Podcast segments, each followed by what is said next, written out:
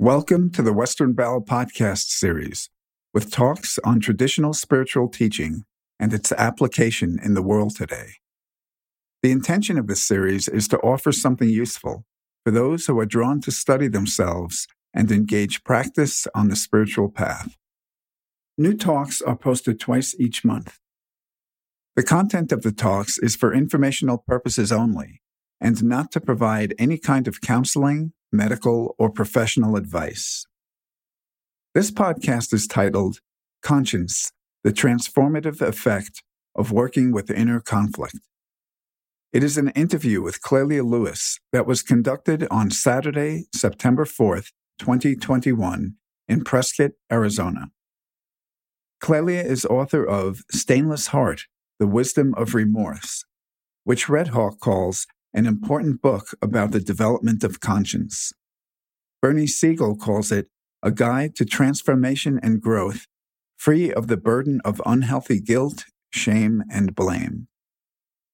Clelia is a freelance editor, specializing in works of spiritual teachings, memoir, and self development. She has been a spiritual practitioner and a student of the teacher Lee Lozowick for many years and was a singer and performer in the band Attila the Hunza. If there is benefit in this presentation for you, please consider sharing the link to it or writing a review on social media or on one of the podcast platforms. Clelia, in the introduction of the book, you tell a story about your dad. Mm-hmm. You said that he and your mom had come to a band performance right. that you had given with Attila the Hunza.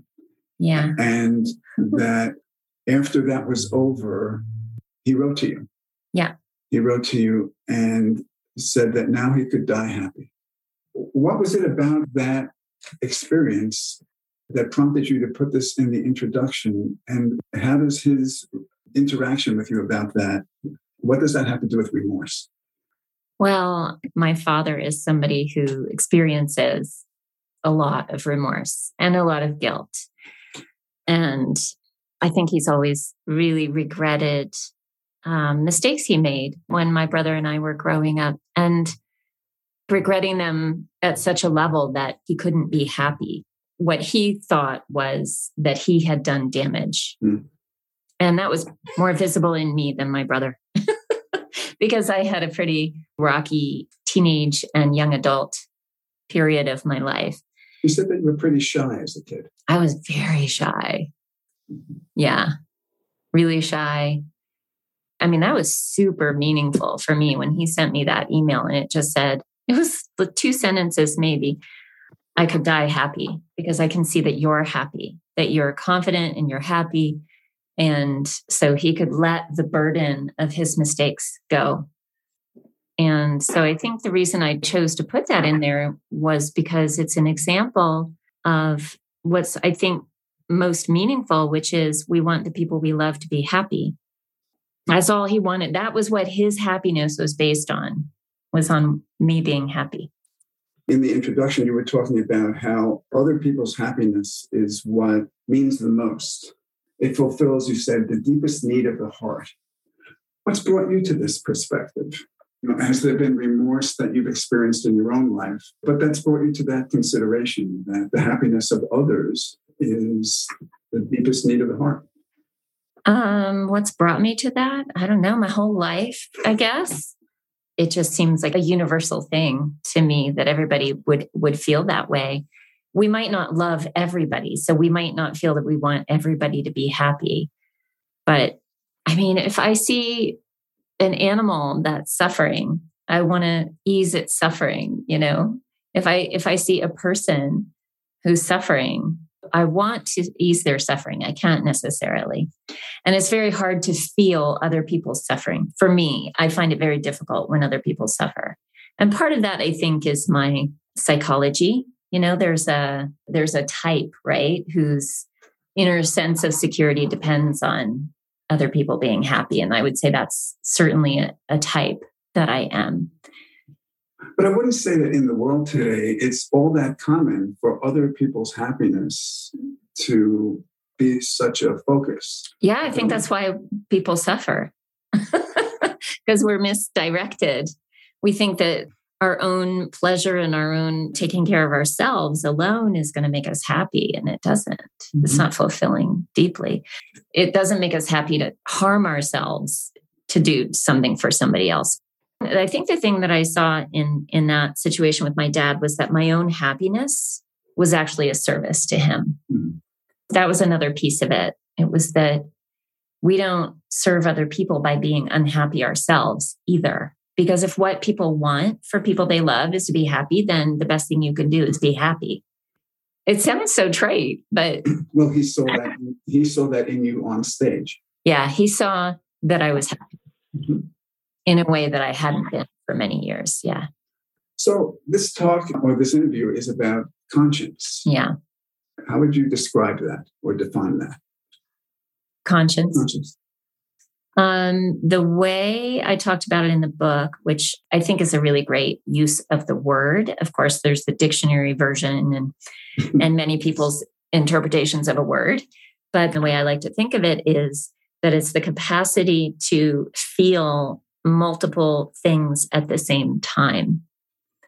And in the book In Search of the Miraculous, which was written by P.D. Ouspensky, but it was about his interactions with Gurdjieff, he said that Gurdjieff made this distinction between consciousness and conscience. And consciousness, like being fully conscious, would be being aware, kind of in the higher mental or intellectual centers of everything or many things all at once. And conscience is the same thing, but on the level of the heart. So being aware of many things. And I discovered later, actually, after I had a child and I was looking for wisdom and help in understanding the development of my child's emotions, I encountered this gentleman, uh, Gordon Neufeld. And I remember him, he talked about this idea of tempering. He talked about the development of the child at a very young age. A child can only feel one thing at a time. They can only feel, I love you, or now I hate you. And they can't feel both at the same time. They can only feel, I want that toy or I want to pull the hair of the dog, they can't feel simultaneously, I shouldn't. I've been told not to. Like it's it's one thing at a time. And he said, as you grow, as you mature, you develop the capacity to actually feel multiple things at a time, which is what allows us to monitor our impulses and make choices that might be different from what we want in the short term. So I remember encountering that and going, oh, that's the same idea, but in psychology. Well, so then conscience develops as you grow. Yeah. In the psychological model, yes, like guilt does. It's interesting that you bring that up. You make a distinction between remorse. Well, first of all, you say that remorse can lead to conscience. How does that happen? Well, you could argue that conscience is there already you you pointed that out. You said so you develop conscious conscience as you get older. And i think that's true.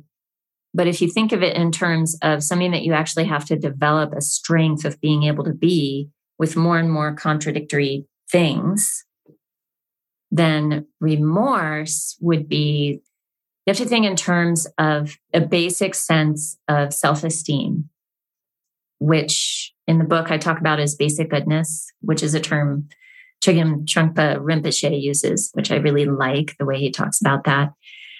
I make this distinction between remorse and guilt. It's very important because if you have a very strong sense of your own goodness and value, then when you make a mistake and you feel that it's wrong, you don't close off. You stay open. You're able to stay open and you're able to feel that. And it hurts so these small instances of that would naturally grow your ability to feel those contradictory things. You could even say just feeling the fact that you made a mistake. I mean, as a parent, I can say I was not a parent when I wrote this book. and I would, oh my gosh, there's so much more I could say about it after being a parent. But when you cause harm, for me in the past, when I caused harm, I didn't know how to bear that. I didn't know that I was also okay. Yeah, right. Um, So I think slowly over time, you develop an ability Maybe to. that's some distinction with guilt. Is that with guilt, you probably don't feel like you're okay. Yeah, you make a mistake and you think it has something to do with who you are. Your attention goes totally on yourself in a negative way. That's what guilt is. Yeah. In the book, you tell a story about a man who came to see Gandhi. Oh gosh, yeah. Well, it's depicted in the movie about Gandhi. I don't know if that story actually happened in his life, but it was in the movie. maybe they just wrote it into the movie. Could have been, but it was such a good story. But yeah, all right. So there's a man who has a lot to be remorseful about, and he comes to Gandhi. Would you tell that story? Yeah. So it's at the time when um, the Muslims and the Hindus were uh, fighting. There were riots, and they were killing each other. I mean, it was there was just so much violence going on because uh, the British were leaving or had left India, had left sort of being in charge of India. And of course, these two very strong religions had people in them who wanted to make sure that they were represented. And I don't know all the details about about that time period, but so the Muslims and the Hindus were fighting terribly. And Gandhi, who had led all of this peaceful resistance to the British, now saw his own people fighting. And so he did something that he had done before, which is he went on a hunger strike. And because all of the people of India respected him and really loved him, and his hunger strike, the purpose of it was he said, I am not going to eat until you guys stop, until every one of you stops fighting. And so in the story, in the movie, he's laying there, he's very emaciated because this has gone on for quite a long time. And people are lining up in front of him with their weapons and surrendering their weapons at his feet. And one man comes up to him and he's furious, enraged. His whole everything is contorted and he throws down his weapon, but he says, You know, I killed a Muslim child. And he describes it. I took the child's head and I smashed it against a wall. You can't save my soul. There's nothing. I am absolutely damned which all of us would agree that's pretty much, yeah. You're just, what do you do? Nothing, nothing redeems you. And Gandhi said, Well, I know a way out of your suffering. And he recommended that the man go find a Muslim child whose parents had been killed because many children were orphaned in this time period. He said, and adopt that child and raise that child as your own and in the Muslim faith. In the Muslim faith. Yeah. But the impression, of course, of what you're being told is that this man received that and was going to do that. Yeah, I told that story because it was such a description of something that anyone would feel was unforgivable. Certainly, the man had a lot of remorse after talking to Gandhi. But Gandhi's point was so the man was like, I'm destroyed. I've destroyed my soul. Like, what does a person do with that? There's no positive movement forward. And Gandhi was saying, you got to move on and you got to do the right thing now. Well, maybe he didn't have remorse at the time, but he was uh, Gandhi was offering him a way to develop that. Yeah. Yeah. Yeah. And I think we all have that opportunity. Mm-hmm. I wanted to ask you a little bit about Attila. There's this one song, I'd like to play it now. Okay. Um, I just thought that I would play it at the time that you told the story. Uh huh. Um, so hang there for a minute.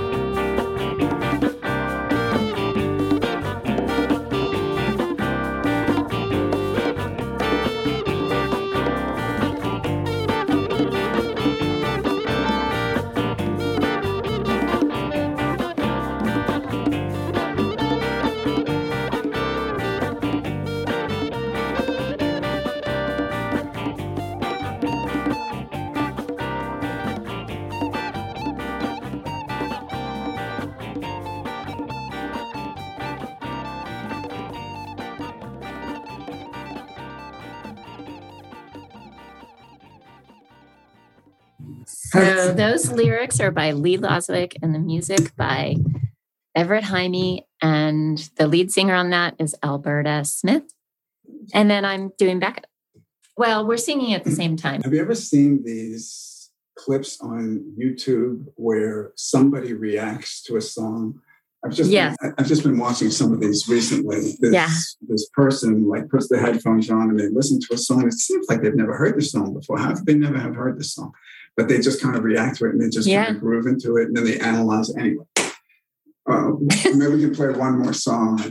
And, and do a little song analyzation. Well, yeah, that's those are great lyrics. Yeah. well, yeah, but your time with Attila. hmm I mean, how did that impact you? How did that affect you? W- were there experiences of remorse? Certainly, there were joyful experiences. This was a spiritual exercise. Yeah. Well, I think it was an experience that allowed me to develop my feeling center a lot more. Um, there were just there were a lot of contradictions going on there. It was the band was um, an experiment in service of our work together as spiritual students and making the teaching available through lyrics and lyrics and music you know, which really bypass your mind. And even though in our community at that time, there were these very specific protocols between men and women and, and being kind of modest and being, and being careful about how you interacted between genders, we somehow had the space and the permission to just cross all of those lines in in the situation of of performance.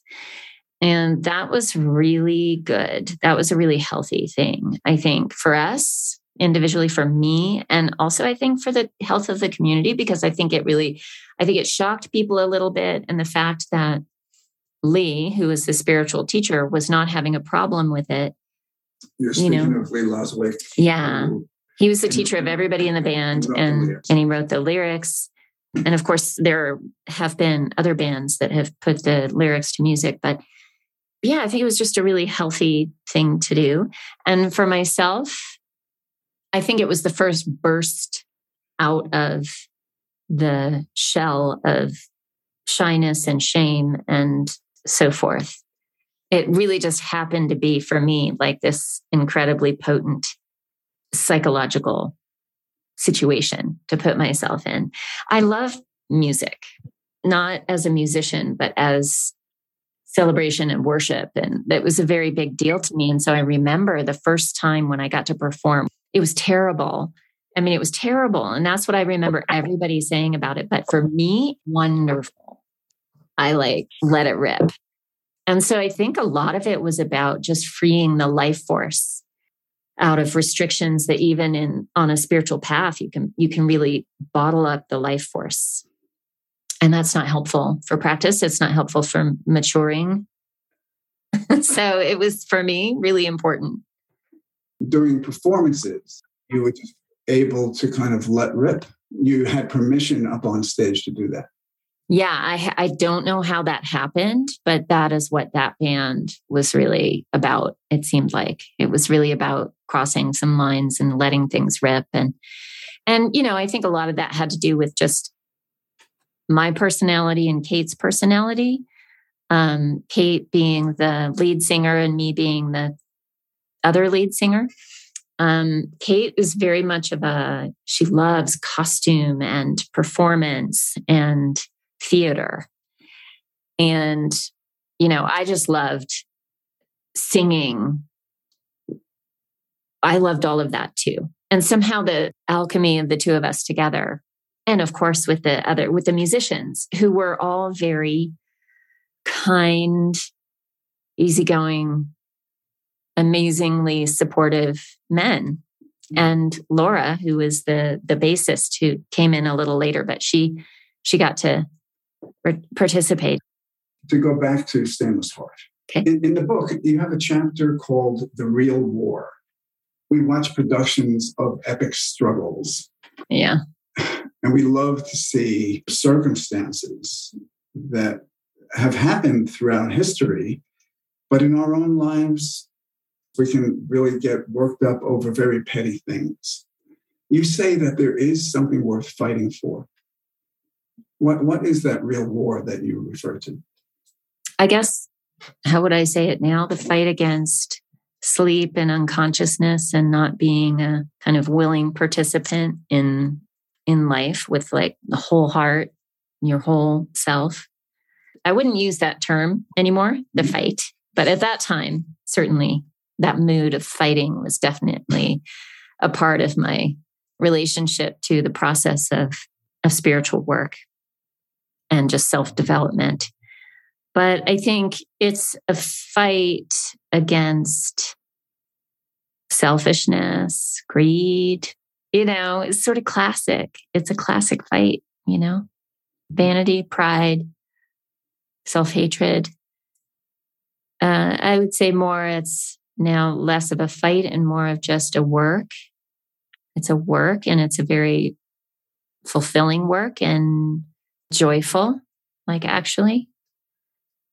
But there can be some really scary, difficult periods because you aren't always, you just can't always find the joy or you can't always find a sense of confidence that you're going to get through the dark, the dark things. You're a mom. Yeah. I mean, would you talk about how the real war shows up in that domain? I had a lot of fantasies going into parenting. I had it. This relates to um,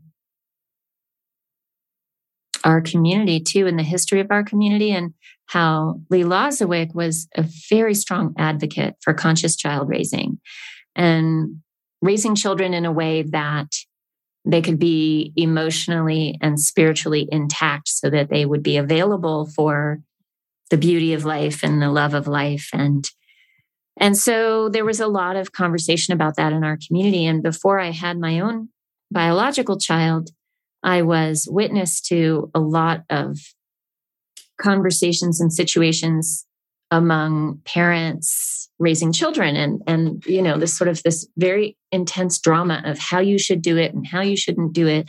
And i think lee really used he used many domains music art parenting he used those domains as a place to point out ego and so in the process of people and their parenting he would point to manifestations of ego and we would take that as though he knew everything there was to know about parenting. And, you know, it's just a human tendency. We take things very literally.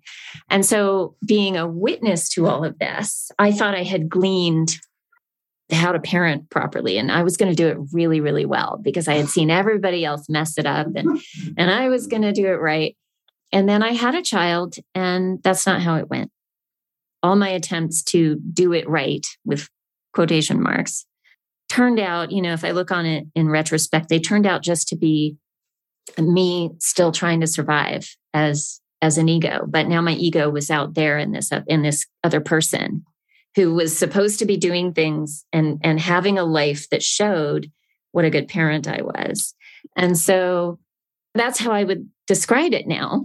But it got me in a lot of tangles and I made a lot of mistakes and I caused a lot of harm. But he's also really fine and great. But when you're in the middle of it and there's a part of you, the objective mother part or the objective father part, like that part unconditionally loves that other being and all you want is for them to be happy. But then you have these other parts of you and those parts are just self centered and they want this and they want that and they want your child to behave this way for this reason.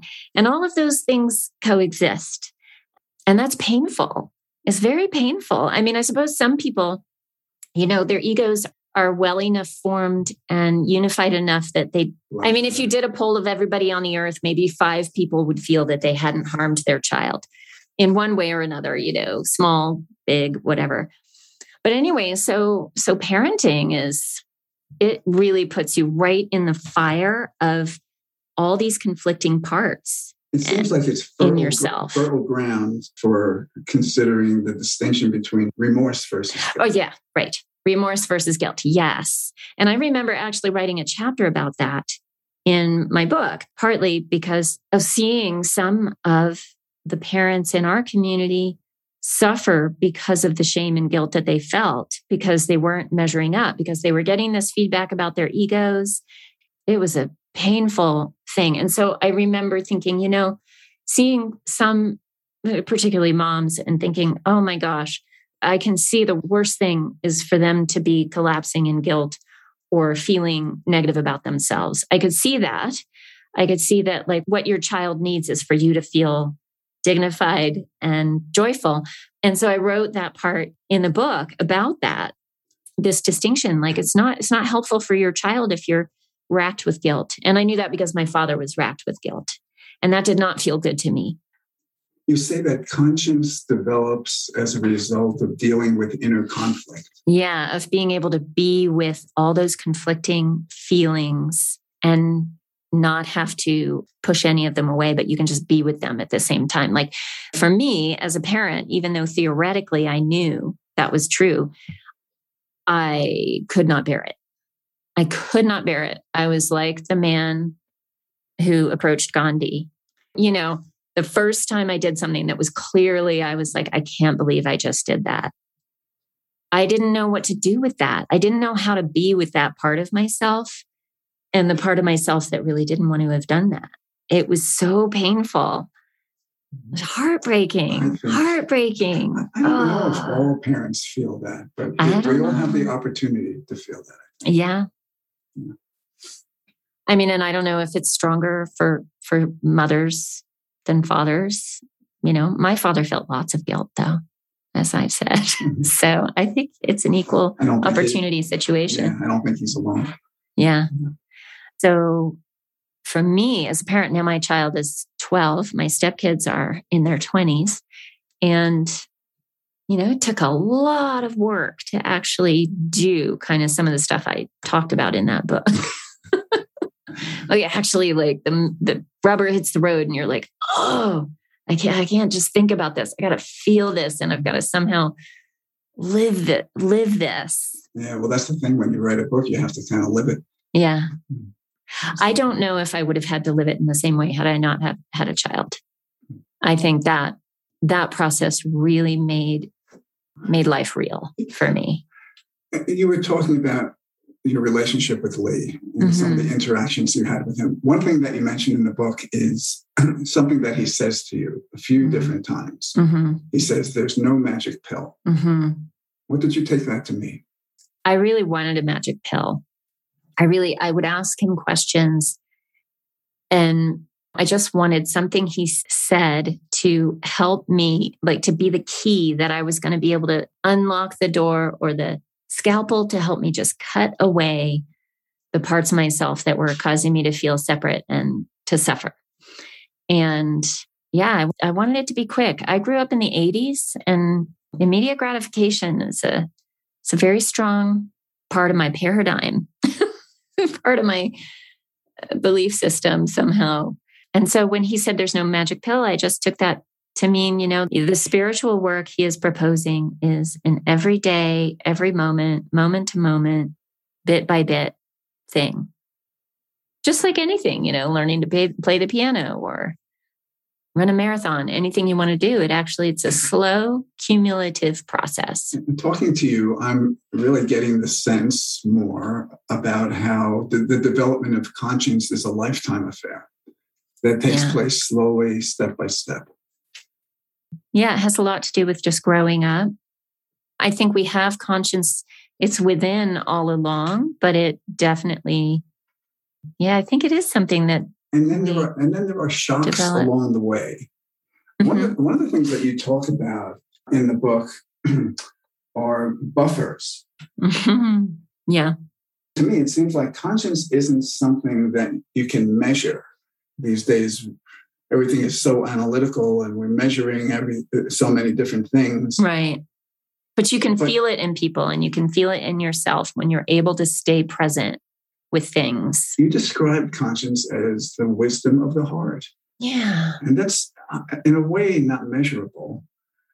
But you talk about buffers as those physical, emotional, or mental tendencies within human beings that attempt to lessen or entirely negate the impact of feeling one's true condition. Yeah.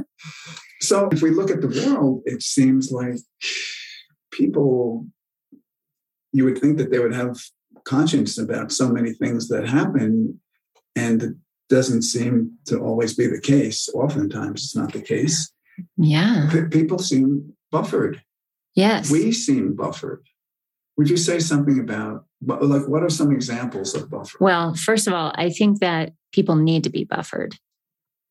You know, reminds me of, wasn't it Jesus when he was on the cross? He said, Forgive them, Father, for they know not what they do. I think the development of the ability to really feel these contradictions about being alive is something that you have to develop. And while I think anybody is capable of doing that, I don't think it's easy. And I don't think that everybody wants to do that. Or even maybe you could say everybody is on the road to doing that. But in Gurdjieff's discussion of that with Uspensky, he said if you just removed all of the buffers from somebody all at once, they'd be ins- they'd go insane. You have to develop the capacity to feel things and, and see things and be aware of things that are that. The capacity. You have to develop that. What are some examples of the way we buffer ourselves? Um, to me, what comes up, of course, on the most gross levels are how people buffer themselves with food or with drugs. And Yes. things are too painful. And so it's some compensation. Yeah. But I think things can get very subtle in terms of Right. buffers. Yeah. So it's not like just because you're not an addictive personality, you don't have buffers, right? Yeah. I mean, my attitude about things uh, need to be right. Or, I mean, there- there- There's psychological buffers. Yeah. What could be some what's what are some examples of subtle buffers? Well, I was thinking that spiritual teaching can be a buffer Oh yeah. Dharma can be used as a buffer, yeah. rather than sinking into whatever is really going on for one. We can kind of rationalize it. I buffer myself with my mind because I have a pretty strong mind. Mm. So I like to intellectualize about stuff. That's a way of buffering. Well, my gosh, I think we're probably buffering all the time with our minds. I mean, how often am I really present? But Why do we do that? I don't know exactly why it's set up that way, but I think I don't think it's a mistake. I think buffers are okay. I don't I don't remember how I talk about them in the book, but at this point in my life, I think buffers are okay. I think you need them. They're part of development as a human being. I think we need an ego and the process of becoming conscious and developing a conscience is then it's part of as you grow up and you start to be able to relieve yourself of some of those buffers. But I don't see them as a bad thing anymore. In Gurdjieff's description of them, if I recall correctly, he talked about a train and about the train cars. And there's this buffer in between the train cars because as it goes, if it slows down, they'll all bump into each other and you won't have a functioning train. And I think that even you can use them intelligently. I think, you know, for example, Lee Lozowick loved going to the movies. And people could come up with a lot of reasons for that that they thought were really spiritual. But what if it was just a way for him to buffer sometimes to give his system a break, put his attention on something that wasn't right there in the in the field? Or Chögyam Trungpa Rinpoche drinking. He maybe he was just buffering things a little bit. I don't know. I'm not saying, you know, therefore everybody should go out and get drunk or something. But I think I think it's possible to be intentional about it. And I think you have to be. Maybe that's the distinction is whether they're unconscious or whether you use them intentionally. Yeah, maybe. Yeah. I mean, it seems like at the end, the buffers get ripped off. Yeah. They do. Kind of might be good to be able to kind of be with things as they are now, at least at times. But maybe it's just too much, it's too overwhelming for most of us. Well, I'll just say for myself, a few years ago, I found myself just totally burned out, just completely burned out. And my nervous system and my mental and emotional health was not at a level that I could function responsibly as a parent and as a partner and as a friend. And I think I had really high ideals for what I could bear.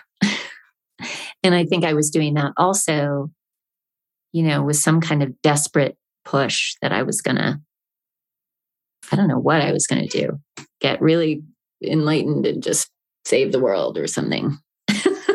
but I, I burned myself out. And I was like, I need to buffer myself intelligently. I need to figure out what I'm doing with my food, with my time, with my attention.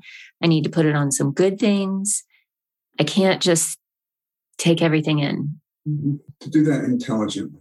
Spiritual practice could be a way of developing really useful buffers, things like meditation and right diet and exercise and good but company. I, I don't know. But I thought that you said that um, spiritual practices are a way of removing buffers. Yeah, they might be both. It might be both. For sure, the ultimate goal is to be able to remove buffers. But if if the wise sages understood that you can't just rip them all off in every case, then certain spiritual practices would give you a nice focused way to remove gradually. Gradually. Yeah. I remember Lee one time using this analogy of you're like wood, and some wood is very, very wet, and some wood is very dry. And the dry wood, you just put it directly in the fire and it goes up in flames. So that's somebody whose buffers are mostly gone and they can just be go up in flames in love of God and service and devotion. Plus, maybe we can do this right here. Just what do you call that when you go up in in flames, spontaneously combust? Yeah, but then other people are wet, and they just need to be kind of you know propped up near the fire, and slowly over time they're going to dry out. Like, how can you work on buffers if, by the very nature of buffers, we don't see them for the most part? We, ah. we don't even know how we're buffered. I think. Yeah, but you know how I'm buffered, and I know how you're buffered, and we all and we notice our buffers when we bump into each other. So relationship, mm-hmm. yeah. You told some stories in this book. How um, Rubin Hurricane Carter developed an ability to be remorseful about his own emotional reactions, even in the midst of such injustice in his life. Yeah. So Rubin Carter was a boxer. Um, and in 1960 something, he and another young black man were arrested for the murder of some people in a bar. And there were lots of circumstantial things that kind of put them in the police's view as potential suspects. suspects but yeah. they pretty quickly got just like, yeah, let's, these are them. And so you can read the story. I think he has a, an autobiography and you can read newspaper articles and stuff. But I think what I came across, maybe it was an interview with him. So he was wrongly accused and I think he served almost 20 years for a crime he didn't commit. And he knew he was innocent and he knew his friend was innocent. And so he kept fighting for their innocence and he studied and he, he worked really hard to work the system and the law to be able to free himself. He was very, very angry. So he hadn't committed the crime he was put in jail for, but he had committed petty crimes. And he was not the nicest guy in the world by his own confession. And so, even though he was fighting for his innocence of the crime, he became very aware of over time that he was as much a prisoner of himself as he was of the system.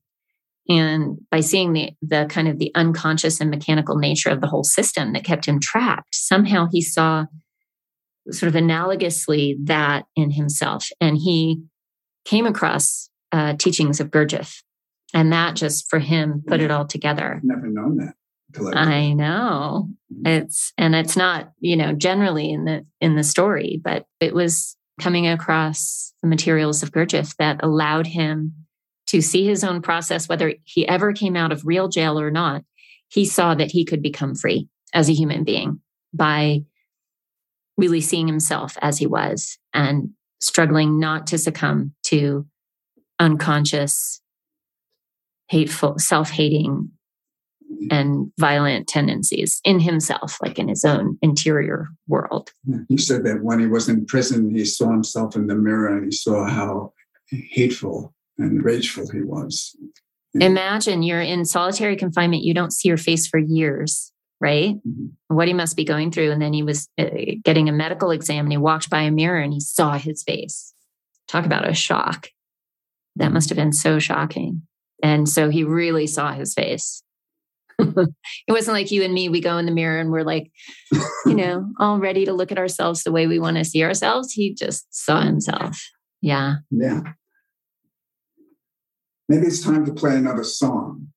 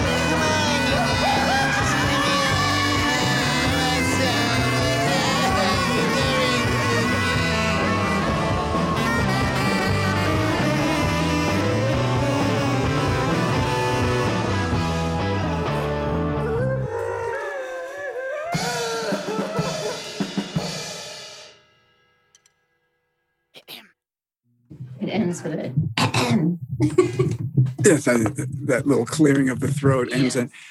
Yeah, that song is a really good example of the theater, the theater aspect of, yeah, for sure. Yeah. Well, the thing is that it doesn't seem like we can develop conscience if we aren't willing to look at our monsters. Yeah. Yeah. Yeah. So you've been in a spiritual community for years. Yeah. It's one thing if you're living on your own and reading spiritual books, and another if you are in an environment, and that of course can be anything. It doesn't have to be a spiritual community, but it's spiritual community is a place where they just come jumping out. It seems all over the place. What's been your experience of this? Of, of spiritual community? Well, I think I'd say, first of all, that for me, the foundation of my experience, my experience has been one of being unconditionally accepted and loved. That has been the foundational experience for me. And so I know it's not everybody's experience, but I think that that's the most important thing. That's what you really need in order to develop conscience is you need to you need to know love and especially you need to love yourself. And i didn't love myself.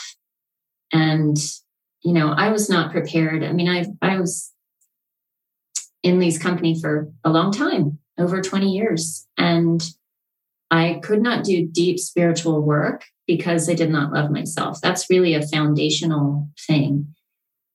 So being in a spiritual community for me was a combination of being of experiencing that kind of love from him from other people and then coming up into conflict with other people and having yeah just living with people and doing projects with people you know like it's anytime you do a creative project together aggression and stuff comes out vanity pride um, territorialness all these things come out so then you get to you get to develop conscience because you're feeling both of those things in a community. And I think, as in any other situation, it's very hard for us to feel all those things at, at the same time. And we may think, well, it's not a spiritual community if they're this and then they're that.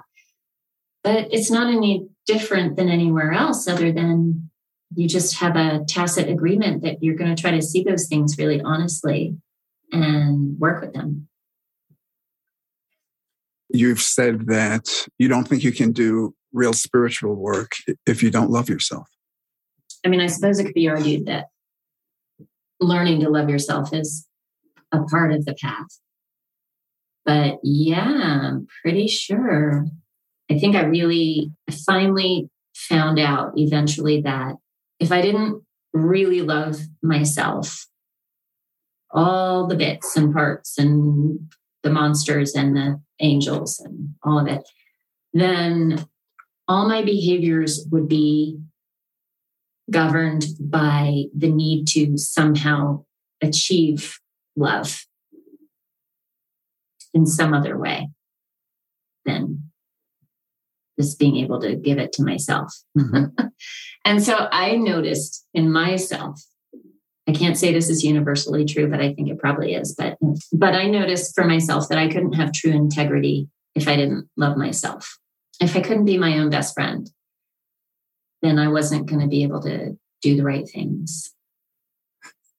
It really helps when there are people, even one, who does unconditionally love you. You kind of get, you kind of get that, oh, yeah, I'm really okay at some level. It's kind of hard if there's not that at all in your life. Yeah. Mhm. Yeah. And Arnaud Desjardins, in this chapter at the end of this, this book, Toward the Fullness of Life, he says, you know, when you encounter spiritual teachers, that's what you encounter is someone who completely unconditionally loves you. And that's so needed. But he also said um, in a talk that he gave, we are we don't let that love in. It's very hard to actually let that love in for most of us. Talk for hours about why that is, but um, well, what he says in this book is he says you can't let love in until you love yourself. And what a conundrum that seems to be. because, yes, when other people love you unconditionally, um, You start to get the message. you start to get the message, but you can't really take it fully in until you just love yourself. There's no agenda to get love when you already have it. And that is the best way to not be aggressive, the best way to love other people, the best way to be a beneficial presence in the world is to love yourself. Well, it seems if you don't love yourself, you're always searching for it Yeah. in one way or another. yes. And we might not even be aware of that or what we're really even looking for. Yeah. But- It's kind of crazy to think like that it's that simple. Hmm. All these different ways we have of looking for love. So, conscience, you know, there's an ordinary way of thinking about conscience, like uh, Uh, my conscience will get to me if I if I do something I'm not supposed to do. But there's a deeper meaning of conscience. I sense that it has to do with life, of having responsibility for it, or something like that. Yeah. Does that ring true for you at all? Yeah, I think so. I think that sense of niggling conscience is a is a part of it. And I think when you go down deeper into the well of the human experience, I think it's just it's a bigger version of that. It's like you feel the potential here in this life. And when you're not in alignment with that, it's painful. from your book, you, Mhm. you say that um, conscience is more than just following moral prescriptions. So it's more than just being good. And it seems to me like at some fundamental level, pretty deep, we know that there is a way of being that we're not living from most of the time. And there's some urge to to live that. I mean, our conscience kind of develops, and we know that this is not about us. It's really about serving life.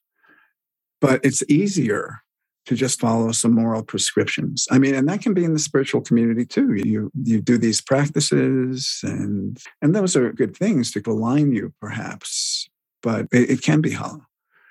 We can see this in mainstream religions. Like if you follow certain rules, then you go to heaven. one of the most fundamental practices for development of conscience is called not expressing negative emotion. I wanted to give two simple definitions of negative emotion. Mm-hmm.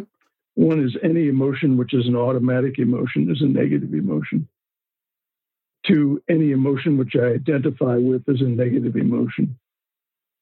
And I think there's a very useful distinction that was made between expression and, and repression. So the, the, the, the task, the external task is not to express, the internal task is not to repress.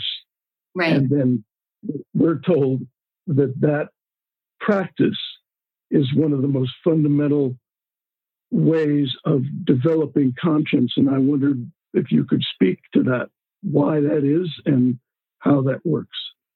Well, I think because when you're not expressing it and you're not repressing it, but you're actually feeling full body, full everything, feeling that is transformative. Seems like a lot of energy is needed for transformation. And not expressing negative emotion collects a lot of that. If if we're able to do it in the right way without repressing And I think for me, the fascinating and thing being being able to really feel that. feel, yeah, Yeah. that's the thing that's really that, like for me in these past few years, making that connection between the energy and the feeling. Because I've been so in my mind all of my life as a way to escape feeling.